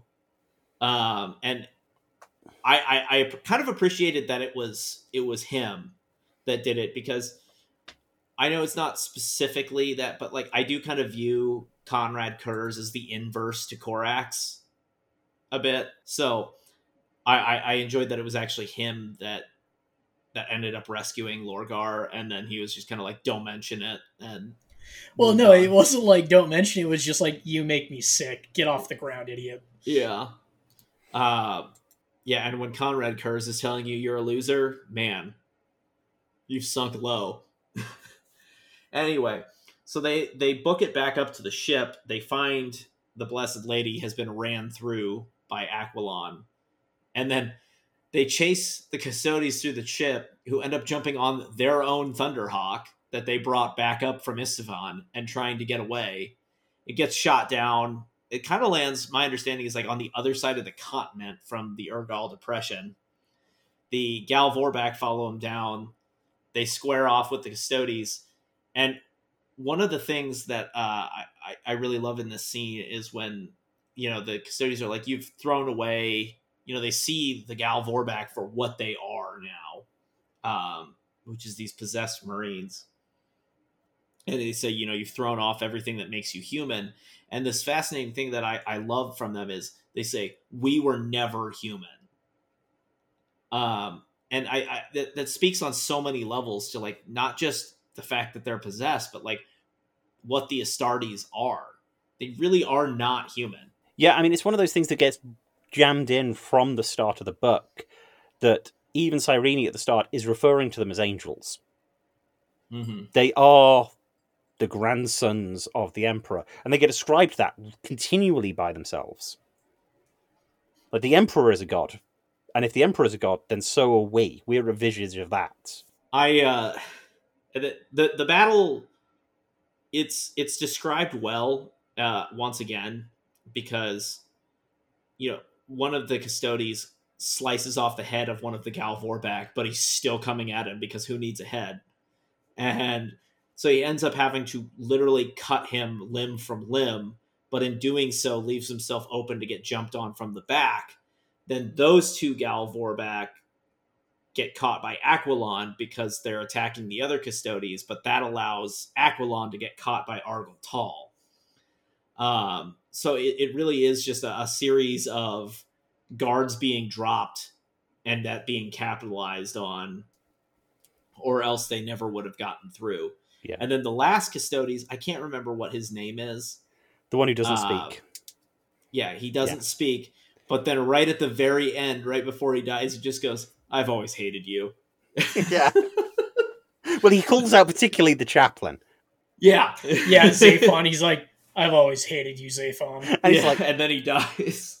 Yeah, no, it's it's a really good. So um, the one thing that's revealed at that point is that they they've been sacrificing psykers basically every couple of months to keep Yeah. Yeah, the Uh, it's it's about um, very rarely did one last more than a month. So every month they're sacrificing these psykers to uh, into some sort of kind of warp engineered device. So anytime the custodians tried to send out a astropathic message, it got absorbed by the psyker, and that's why the uh, custodians never got a message out. yeah One interesting note of that that I I picked up on was when they, they talk about the more willing the astropath was to be sacrificed, the less, the least amount of time they lasted. Yeah.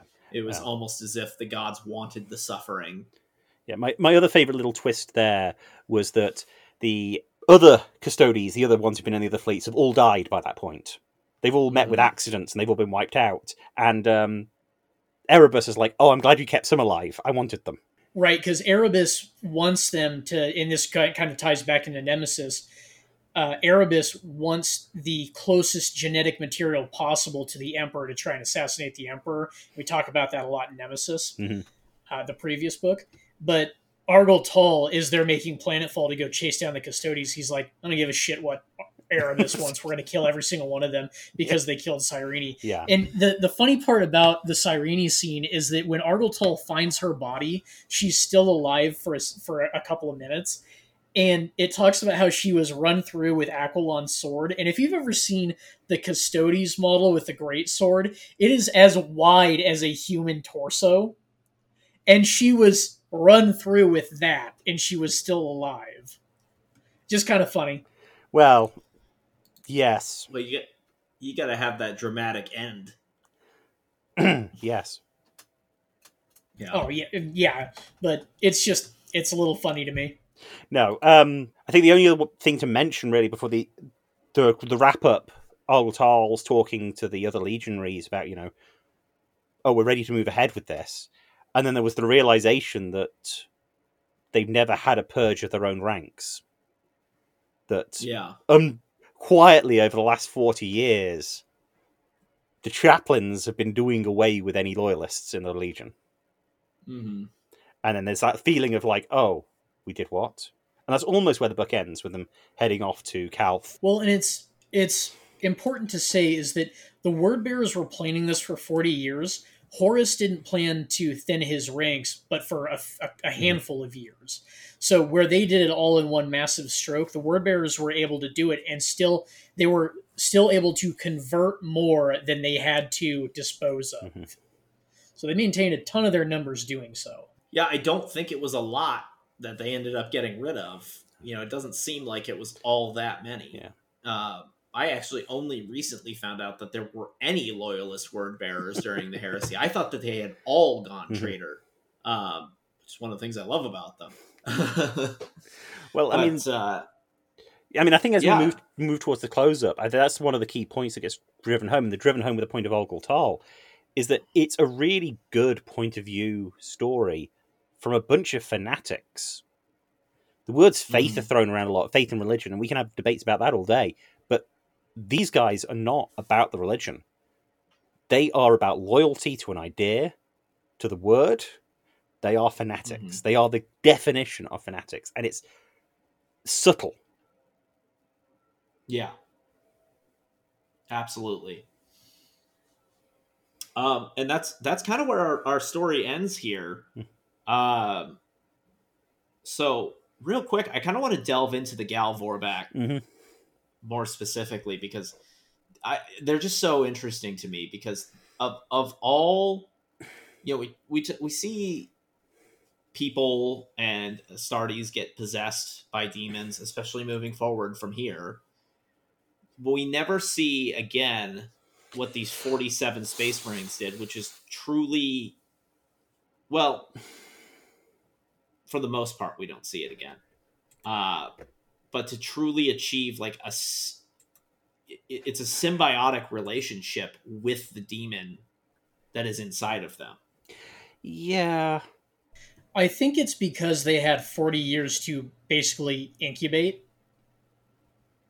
And it's a much more symbiotic relationship than what we see a lot in, in the later heresy and going into uh, 40k is that it, it tends to be a much more brutal kind of subjugation of a demon, more or less. In this context, they are melded into a single soul almost. Like, uh, I guess Lorgar says that Argel Tal has two souls, but they are intertwined more closely than what we would see going forward. Yeah, I think it's definitely something to talk about at length when you've been introduced to the Varahjal in Betrayer. I think the compare and contrast between those two is a really good idea of the difference.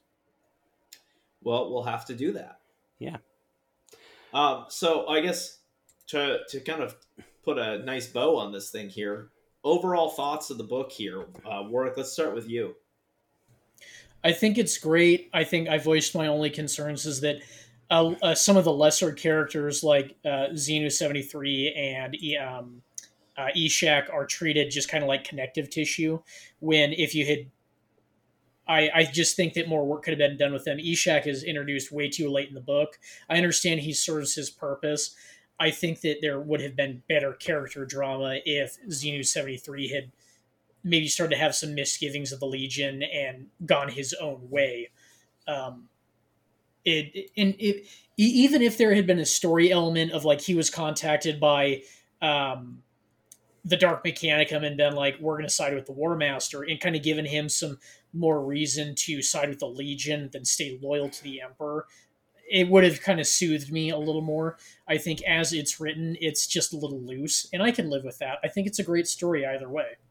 Yeah, I mean, I think that's my I can my criticism with the book is that it does feel short. It's not one of the long running time books. As far as I listen to all my books, which I prefer to listen, but um, I definitely think that that was deliberate. Um, we've got the short story, The Aurelian, that comes up later. Um, it was released not long after it, but it didn't appear in the actual books until much later.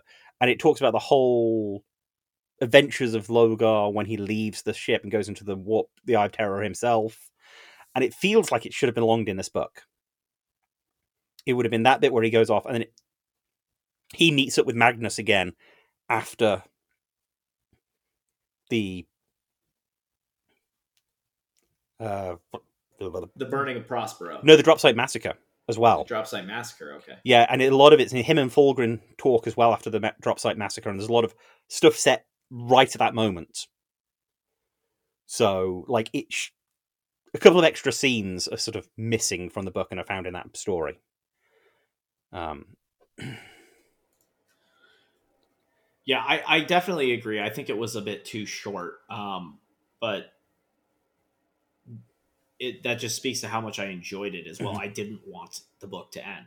I, I thought it was not I, I was enjoying the story and I was completely wrapped up in it, which um, I I don't get from a ton of these books. You know, I, I enjoy most of them, but none of them really get to me at that point, especially about one of the, my least favorite legions. Uh, if I'm just being quite straightforward, I, I don't enjoy the word bearers, but this really made me enjoy the word bearers.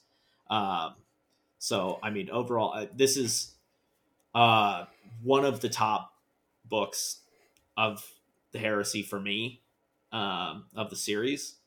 So, we're also going to get into another excellent one on our next book episode. Uh, going to be jumping across the galaxy back to Prospero uh, with our old pals, the Space Wolves, in Prospero Burns by Warwick's absolute favorite author, Dan Abnett. Dan Abnett's not perfect. He is one of my favorites, but he is not perfect. And I'm actually reading two books in preparation for Prospero Burns. I'll be reading Prospero Burns and Eaters of the Dead by Michael Crichton mm-hmm. uh, because they are very they're very similar stories. And uh, the there's a movie Thirteenth Warrior with Antonio Banderas that is yeah very yeah Martin knows what I'm talking about. Bulvi. yes, Bulvi's my Yeah. dude. yeah, Bull- Bulvi is Bulvi is king. Yeah. Um, I just want to say, sort of finishing up here, that I actually think the thing that makes this book so good is the fact that the word bearers are not comic book villains in it. The word bearers are continually cast as the mustache twirling comic book villains of the stories. I was about to say that exact thing, Um, like the um, the the admiral from uh, Battle for the Abyss. He's just he's just an evil guy. Yeah. I mean, I play word bearers and I play it up. I've got my Marshal Theodosius, and I've almost done a moustache on him at times. Because, you know, you play it up, you ham it up at times. And the 40k universe is great for that hamming it up. But this is the story. If you want to do a, like a deep drama on betrayal, this is where you go. And it makes them actually, you can see the ticking of thoughts that makes these guys who started the book worship the Emperor as a god and then were told not to. So they went and found gods that they could worship, even if they probably shouldn't have done. But it doesn't matter because they exist. Right, and I think it's the, the word bearers were definitely looking for something to be, like something. I don't want to say physical, but tangible to believe in. I mean, they could have believed in the imperial truth. They just chose not to. They wanted to find something that, you know, the imp- imperial truth is is this kind of dogma or this text, but they wanted something that would speak back to them. And when they get to the Eye of Terror, that's terror. That's what they find. Well, I mean, thing, I mean, the imperial truth is a lie. We get that bombarded all the time. We know it's lies we read it. In fact, later books even refer to the emperor realizing that even his grand plan's a bit of a lie and it's not going to work. Lorgar is completely motivated to find the truth, and he finds the truth, and there's part of him that hates it. It's an unethical, horrible thing. But he is programmed to be the preacher, the theist. So it doesn't matter if the gods are horrible and useless. He worships them because they're there. and maybe maybe that's why he sides with Horus in the end because he sees that there is that vision out there that when if Horus wins, he sees what he has done and he turns on humanity and maybe that's maybe that's Well, why I mean- Lorgar says that's the that, I don't know. I don't think It- Horus. we'll never find out. I don't think Horus we know what happens to Horus. I don't think Horus really sides with the Emperor. I don't think Hor- he sides with Horus more as he makes Horus side with him. Oh yeah, fair enough. Like Yeah. he decides, and then there's like, okay, we're going to do this. Um, I know later there is drama on that front where he thinks he should be the one in charge, but here's uh, there is always something funny that happens when you're dealing with these chaos emissaries is that um, Ingethel tells Lorgar, "You were always our first choice." They say the same thing to Horus, and I'm pretty sure it's Ka'Bandha says the same thing to Sanguinius. They're And they- always and they say that to- lying. And they say that to Magnus. Oh yeah, they they say um Tzeentch says it to Magnus directly. He's like, "You're always our first choice." Yeah. If if um you, if, because you didn't accept, we we have to work with Horus now, and it's like they're always lying to you. Mhm. but it Mhm. doesn't matter because at the but and it doesn't matter to Lorgar because at the end of the day they are the gods, so he will worship them regardless, Yeah. and so will the rest of the word bearers. Um, Mhm. which you know, All right. Well, should we uh should we get wrapped up here and uh go ahead and call it an evening? Yeah, I mean, absolutely. This has been an absolute blast, Martin. You are awesome to have on. I can't wait to do it again. Yeah. Where can people find you? Okay, you can find me on the Fires of Betrayal podcast, podcast about all things Horus Heresy, though we're mostly at the moment talking about the wonderful new epic I put out. We're doing reviews of the reveals as they appear. Um, though I've got a really good podcast coming out at the end of the week, probably, which is me and my buddy talking spoiler-tastic about the current state of Horus Heresy, particularly in the Siege of Terror, which you guys are a long way from, but um, yeah. Yeah, we will get there when we get there. We got plenty of content to work on. Yep. So, folks, why don't you go ahead and check us out on Twitter at LegionCast, a Horus Heresy podcast, and shoot us an email at legioncast18 at gmail.com. We love hearing from our fans. And until next time, we'll see you then. Yep. Thanks for stopping by, everybody, and remember to march in fortune.